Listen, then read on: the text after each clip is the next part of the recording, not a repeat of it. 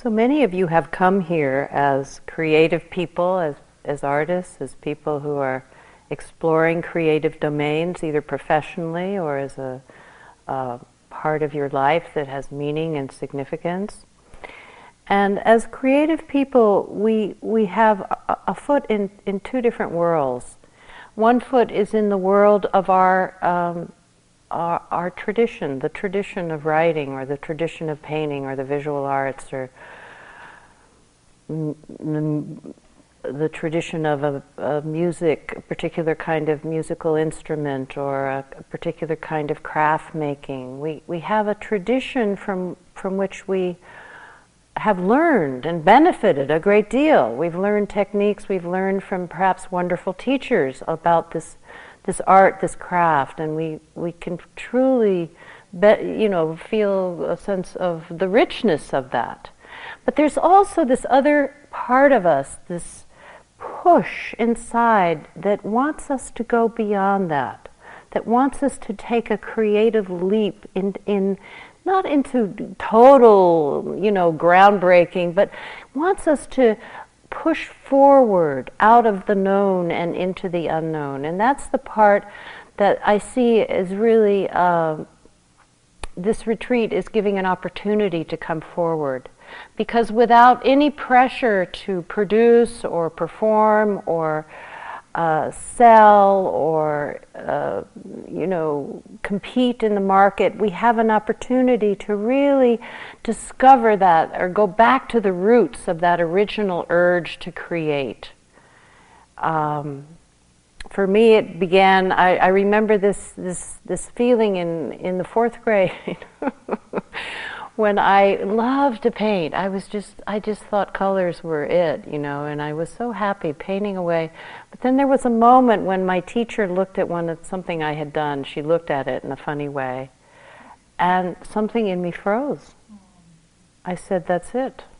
I can't do this. I'm no good. So it took about 25 years to pick up a paintbrush again. And luckily I found a teacher who was who knew how to work with just such, that kind of repression, that feeling I'm not good enough. And so it's been a joy in my adult life to rediscover that original impulse that still was living in me, but I had no way to know how to work with it, no way to know how to express it. So this urge to bring ourselves forward in a new way requires a kind of permission. Just as we in meditation give ourselves permission to explore in new ways. I remember when I first started doing some yoga, some hatha yoga, way back in the late 70s. I was working at that. Some of you have heard this story, but that's what happens. We repeat ourselves. I was working, I was getting a degree in psychology, and I was working, 1 year I had an internship part-time at Juvenile Hall, part-time at Suicide Prevention. It was a really cheerful year, let me tell you.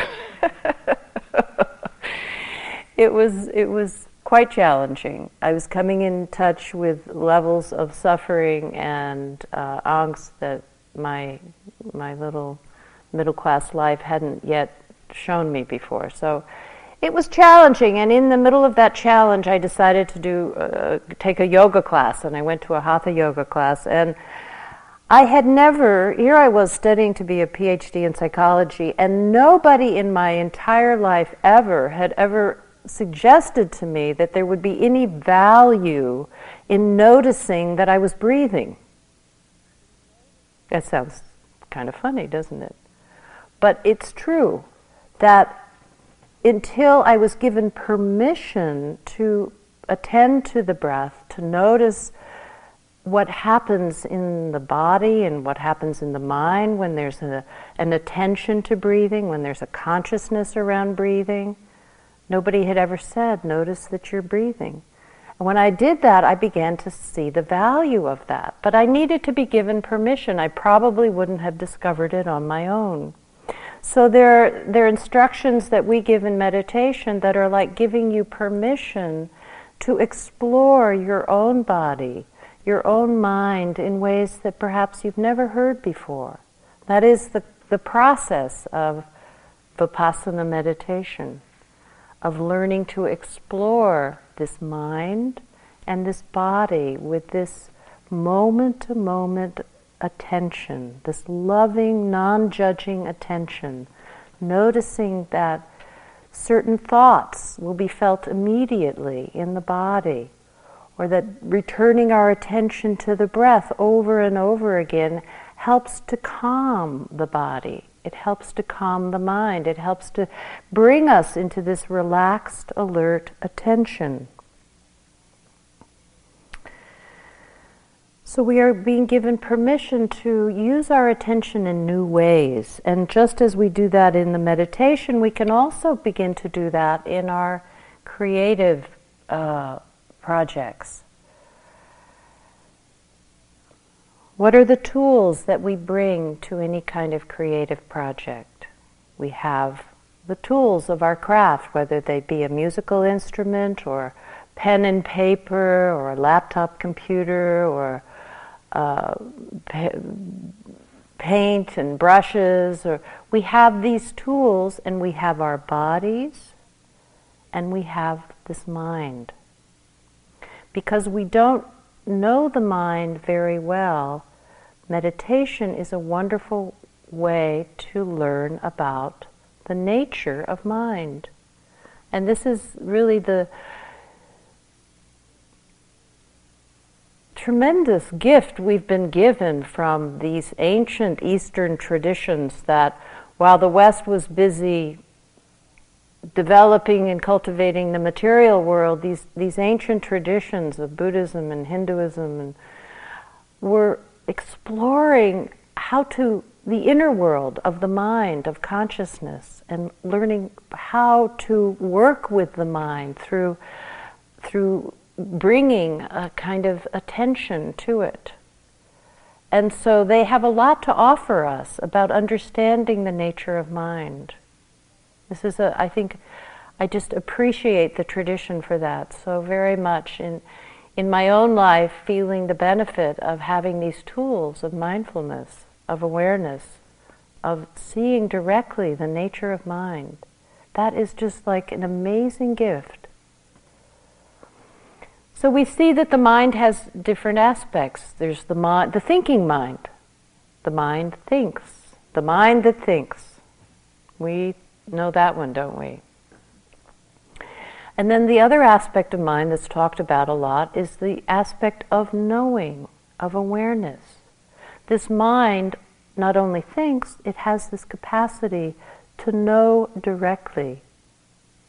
Right now you know the sound of my voice. You are hearing the sound of my voice through the functioning of awareness, the aware mind, the light that is always on, the light of consciousness that is telling us constantly, showing us sights, sounds, smells, tastes, thoughts, feelings, moods, emotions, that capacity to be aware.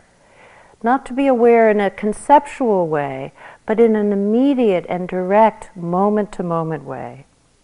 So we study the mind by looking at it very directly in meditation.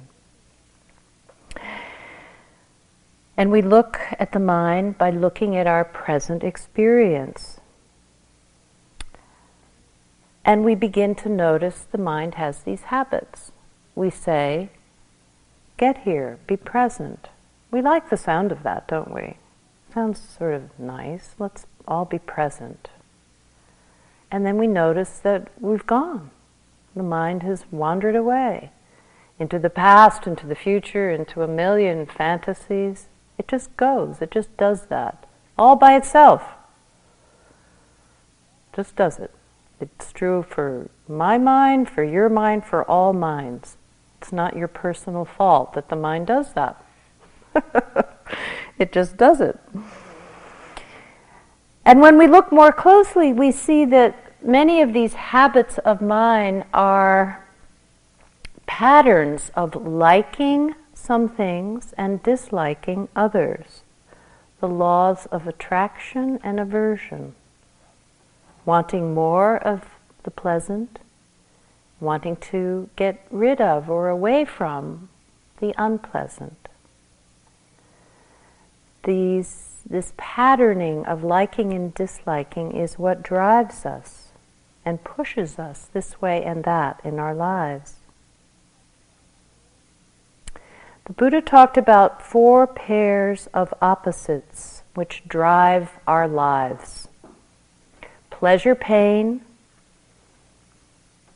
praise, blame, gain, loss, and pride, shame. And what do? Well, of course, we try to maximize pleasure, praise, gain, winning, and feeling good about ourselves. It's almost an operational definition of, how we're supposed to be. We try to minimize or get rid of feelings of pain, of losing, of being blamed, of feeling shame. We don't like that. We try to move away from it. Pema Chodron says, becoming immersed in these 4 pairs of opposites, pleasure, pain, loss, gain, praise, blame, and pride, shame, is what keeps us stuck in the pain of samsara. It keeps us going around and around, this cycle of moving from what we dislike to what we like, and then losing it and struggling to regain it. This is the wheel, what is called the wheel of samsaric existence. It's a mechanism. And we bump into this same mechanism when we enter the creative process. I like this. I don't want that. I'm really doing great. I'm failing. I'm a miserable failure. No one will love me. No one will approve of me. I'm no good at this. Do we not go into those kinds of states when we start creating?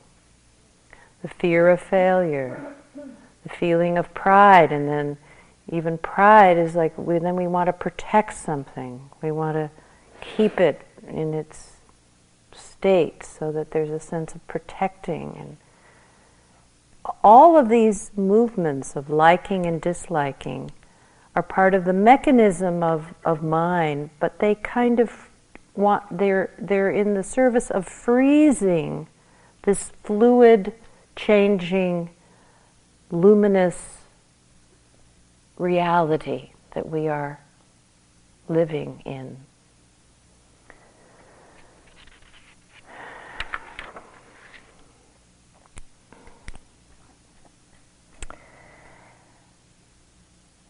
Trying to hold on to what we like and get rid of what we don't like. It's the human thing. It's what we do, and yet when we are creating, we may begin to sense its limitations. That this patterning keeps us from a deeper level of knowing the heart, its vulnerability, its fear, its love, its wisdom. That there's a deeper stream of being that we're actually being called to enter that is underneath or more deep than the patterns of liking and not liking, of accepting and rejecting. If you persist in any creative pursuit, you will begin to sense this. Even if you are very successful and people love your work and you're doing really well and your dream has come true, you've succeeded in the art world, and you're still, that original impulse is going to be felt again someday, if you're lucky. and you're going to want to get back to the source and get back to that original feeling of just creating out of some other place that is not just about succeeding or winning or being liked. We may feel it as being called. We may be called beyond our preferences. Pablo Neruda wrote a poem about this. He had this experience himself. It's actually what brought him to write poetry. He says, in a poem called Poetry, he says, "It was at that age poetry arrived in search of me. I don't know. I don't know where it came from. I don't know how or when. But I was summoned. And there I was without a face, and it touched me."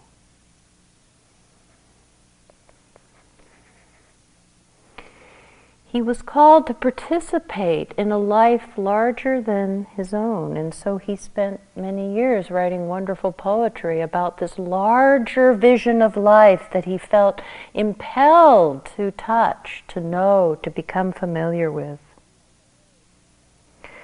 Many of us in our lives at times feel called in ways that may seem unexplainable, irrational, just we don't know, but we have to do it. We have to go there. We have to try. We have to write a poem. We have to paint a painting. As I've said, I paint, and I paint mostly just because I love painting, and I don't show my work. But even there, my likes and dislikes surface all the time, and I remember some years ago I was happily painting away, and it suddenly occurred to me to paint Christ on the cross. Now I can't tell you how disturbing this was to me, because in my conscious mind I had rejected Christ years ago. I had just thought this was not my trip, I was going to be a Buddhist. I still feel mostly a Buddhist. But there was this urge to paint Christ on a cross? You gotta be kidding. It was just like, ah! But it wouldn't go away. It wouldn't go away. So I painted it. And it was amazing, because there was a whole piece of learning and of opening there that I could not have imagined. But there it was. Now I look at Christ in the cross, and I have a different feeling than I had before. Another example of this is from a screenwriter I read about, who was asked to do a screenplay about Napoleon. And the screenwriter's a Frenchman, and he said he had a big problem when he was asked. He said, why? I could not stand Napoleon. This megalomaniac, hungry for power, this little dictator, this murderer of 1 million French people. Yet, he says, in writing about him, I literally fell in love with Napoleon. I discovered a character light years away from everything I had imagined, a genius about whose impressiveness and humanity I had had no knowledge. This all came from writing the story of Napoleon's life. So when we are called, maybe it's interesting to pay attention. Maybe it's worth exploring. Maybe it's worth opening ourselves to. What is calling you? Or maybe the question before that is, how do we know we are being called? How do we know we are being called? Maybe it's just a color, or a sound, or a word. Or maybe it's a feeling in your gut. Maybe it's something very unformed.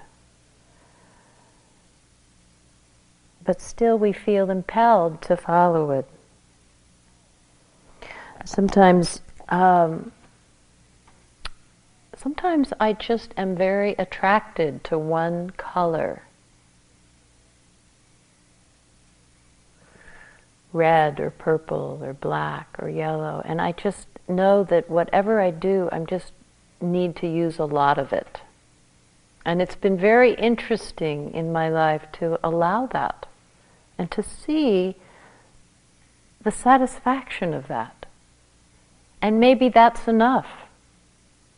That for some reason that's inexplicable and unexplainable, we may just be very attracted to one thing, and it brings a kind of joy to give it to ourselves. A color, a sound, if you're a musician, it just may be you are completely in love with this particular sound, and you just need to go with it. Or if you're a writer, maybe it's a word or two words that appear together, and they just are amazing. It just opens doors in your being to allow those words. Can we allow these movements even when we don't understand them? Can we give ourselves permission to notice when we're being called, to notice when something new is on the horizon, something that we don't know about, something mysterious,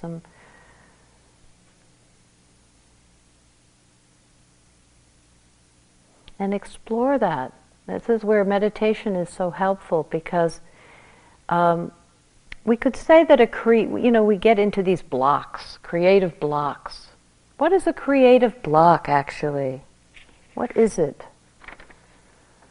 I like to think of it as something as simple as just not knowing how to go forward. We just don't know what to do next. In that space of not knowing, what does not help is when we start judging ourselves, or the critic gets hold and starts giving a whole song and dance, or we get afraid and we stop. But if we can just think of it as an invitation to explore something unknown. In our culture, not knowing is seen as somehow a failure, like it's a place of shame. Like you're supposed to know what to do all the time, you're supposed to know how to make it work, you're supposed to know how to this and that and the other.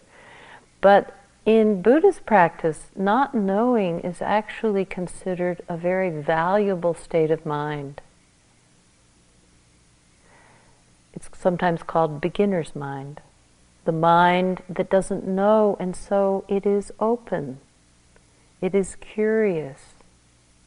It is willing to entertain possibilities. So we have a refuge there, this beginner's mind, this mind of not knowing. It does take getting used to. It takes getting used to staying open without freaking out or judging ourselves or getting afraid. But allowing not knowing itself to be illuminated by our awareness. Not knowing means that we can always begin again, that every new moment brings with it a potential that we don't even know about. It means letting go of the past. Joseph Campbell says, we must be willing to get rid of the life we've planned so as to have the life which is waiting for us.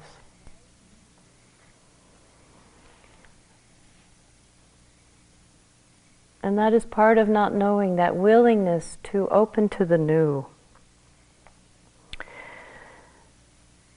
So in meditation, we learn some useful ways of letting go of our opinions, our agendas, our past ideas, our plans. And one of the most simple and direct ways of letting go is the simple act of coming back to the breath. Just coming back to the breath. It may seem so insignificant, so not a big deal. And in some ways it's not a big deal. But still, it allows the mind even a little bit of a chance to let go, a little bit of a chance to kind of rest and regroup and begin again.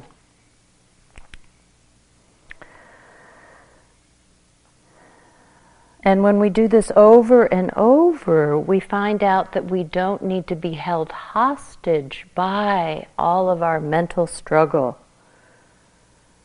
We can return our attention to something quite neutral and benign, and the breath is that. The breath does not have an opinion. The breath does not have an agenda other than to just keep breathing. The breath doesn't have a judgment about you. It doesn't have to prove itself or make a statement. It is a neutral object, and therefore it is a wonderful one to take refuge in. It teaches the mind how to let go, to wipe the slate clean. And out of this emptying process, what is new, spontaneous, unpremeditated, has a chance to show itself. Making space for what is new. So we discover that actually what we call a creative block is workable, that we have some tools that we can use to learn to work with it and make it into an ally.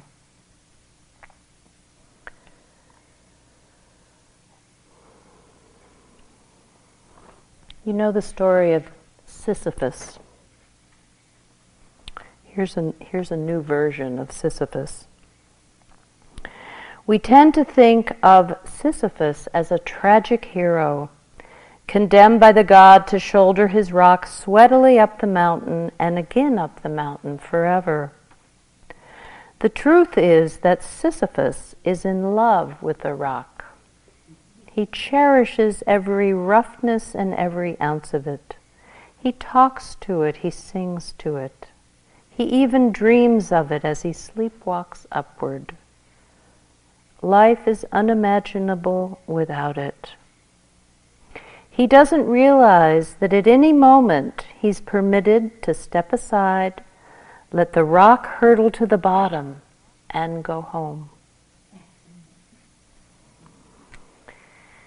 We have an opportunity in letting go to put down the burdens, to see what life would be like without the repetitive burdens that we carry.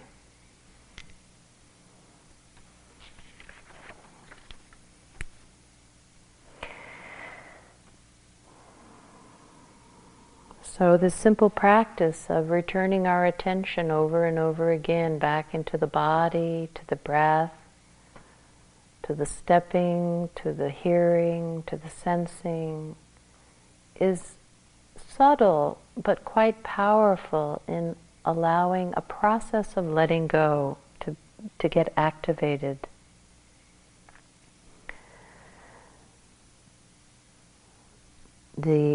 One of the Zen patriarchs, I can never get them all straightened out, there's so many of them, but one Zen patriarch said, "Step aside from all thinking and there is nowhere you can't go."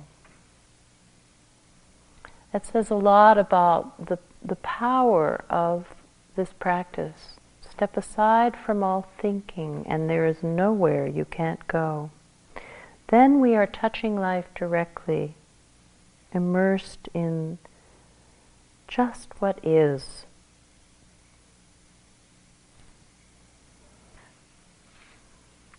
Sometimes we may be finding in our lives a time of big transition or a time of uncertainty where letting go seems almost to be forced. And that may also require another kind of presence, a kind of presence that is willing to be very focused, very in touch with the world. Barbara Kingsolver from High Tide in Tucson wrote, "Every one of us is called upon, probably many times, to start a new life. A frightening diagnosis, a marriage, a move, loss of a job or a limb or a loved one, a graduation, bringing a new baby home. It's impossible to think at first how all this will be possible. In my own worst seasons, I've come back from the colorless world of despair by forcing myself to look hard for a long time at a single glorious thing, a flame of red geranium outside my bedroom window, or my daughter in a yellow dress, or the perfect outline of a full dark sphere behind the crescent moon, until I learn to be in love with my life again. Like a stroke victim retraining new parts of the brain to grasp lost skills, I have taught myself joy over and over again."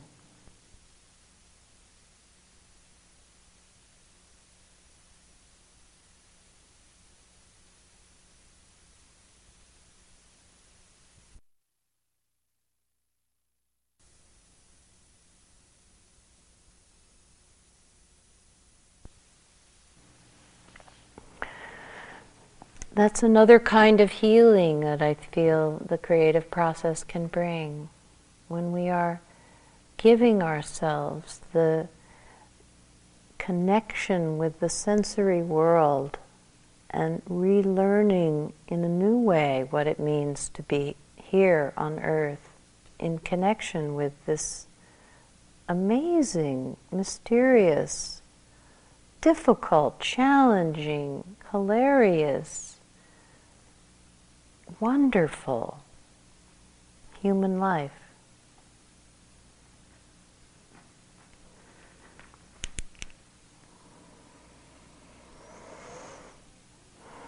So on this retreat, we will each of us be exploring in our own ways.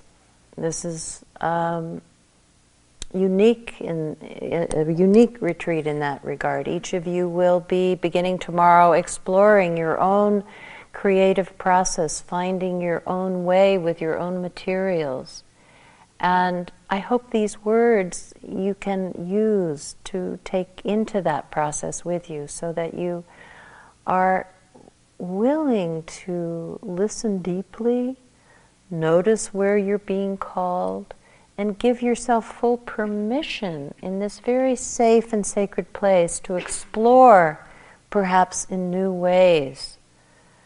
Ways that you hadn't anticipated, maybe before you came here. There is a saying, "Every journey has a secret destination of which the traveler is unaware." And my wish for you on this retreat is that you discover your own secret destinations. We all have them and we don't know, I don't know what they are for you. But I'm sure if you give yourself very fully to this process, you will find them.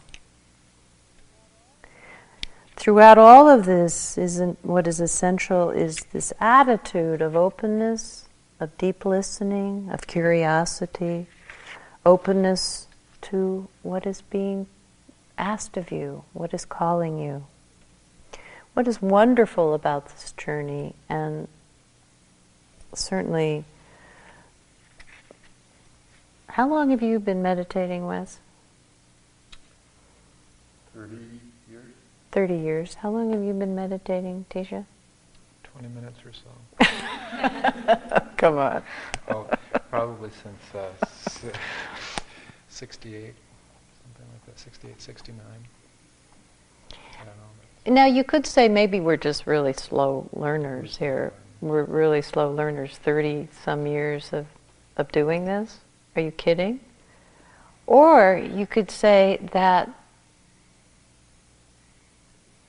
that the reason, or one of the reasons, is that this journey is one of always discovering afresh something new, that there's no end to the process of discovery, and there's no end to the process of opening and being curious and seeing in new ways. It's a pretty endless venture, wouldn't you say? I used to think, you know, I'd do a few years of meditation and then, you know, I'd be on my way. That would be it. I'd sort of graduate. And what I've found out is there is really no graduation. We never graduate. We just keep deepening and opening and feeling more and more this amazing process of learning. You can be sent back to repeat a class, though. We do get sent back quite often, and that's one of the humbling things. But then when you do learn it finally, you just feel so good, you know, it's pretty great. So I hope that you take that to mean you're in good company. Do you have any questions? Any thoughts? Anything about what I've said or about the process?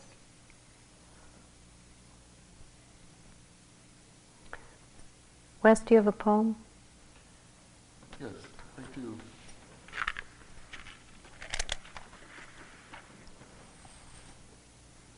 This poem is by the same woman who wrote the poem that I read last night about Monet, Liesel Mueller, from a book of poems called Alive Together. Can you hear me? Yes.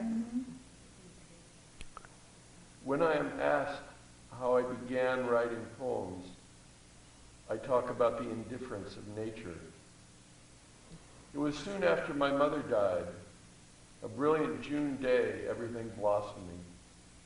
I sat on a gray stone bench in a lovingly planted garden. But the daylilies were as deaf as the ears of drunken sleepers, and the roses curved inward. Nothing was black or broken, and not a leaf fell, and the sun blazed endless commercials for summer holidays. I sat on a gray stone bench, ringed with the ingenue faces of pink and white impatiens, and placed my grief in the mouth of language, the only thing that would grieve with me.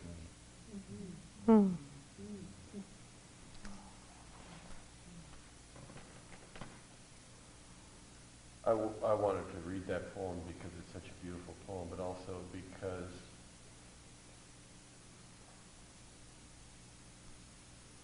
grief and art, joy and art dance really beautifully together. I don't know if you've read surveys, but poets and artists are among the most depressed people on the planet. And I think I mention that because in meditation we touch grief. I mean, we touch our own vulnerability and sorrow.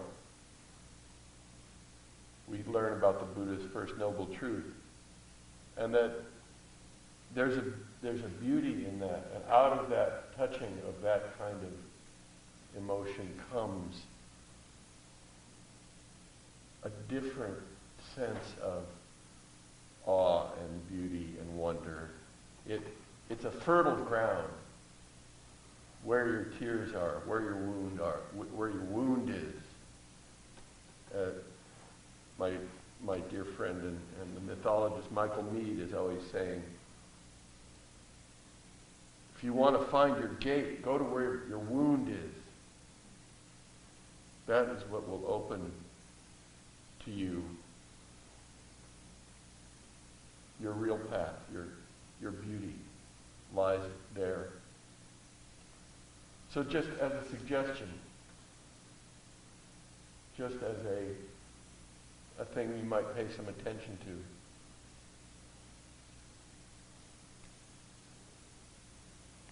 It may be one of the things that's calling you, or it may not.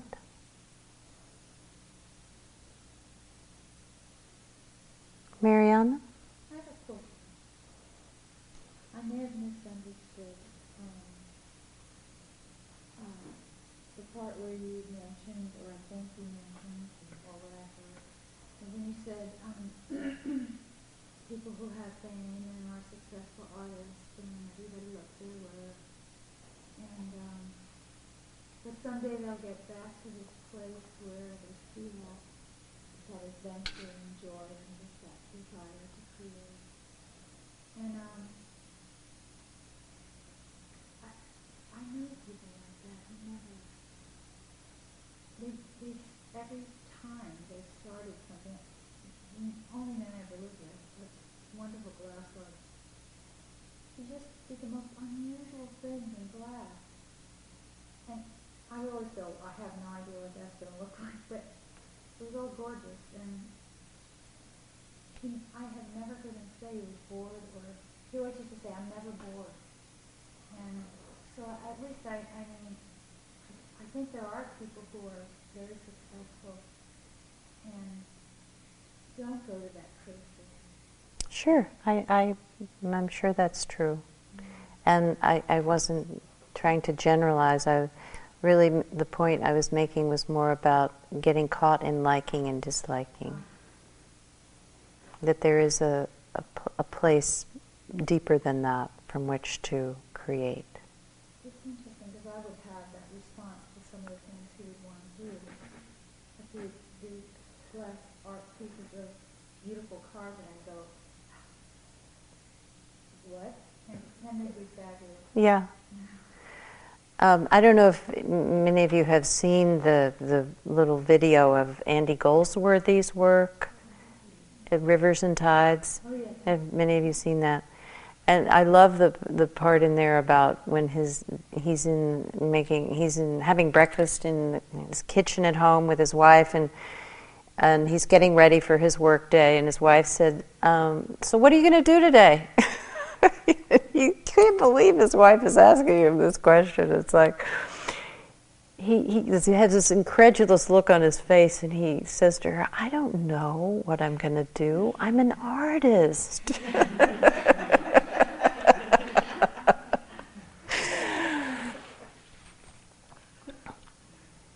Yeah, I think many very fine artists stay very in touch with that place. And they are inspiring to us. Anyone else? Okay then, we'll end for this evening. Thank you for your attention.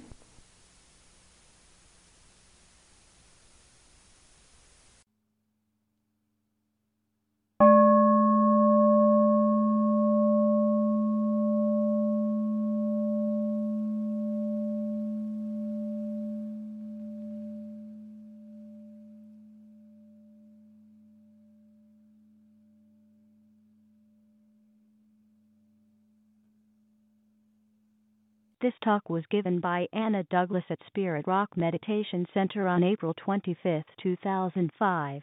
It is an offering of the Dharma Seed Audio.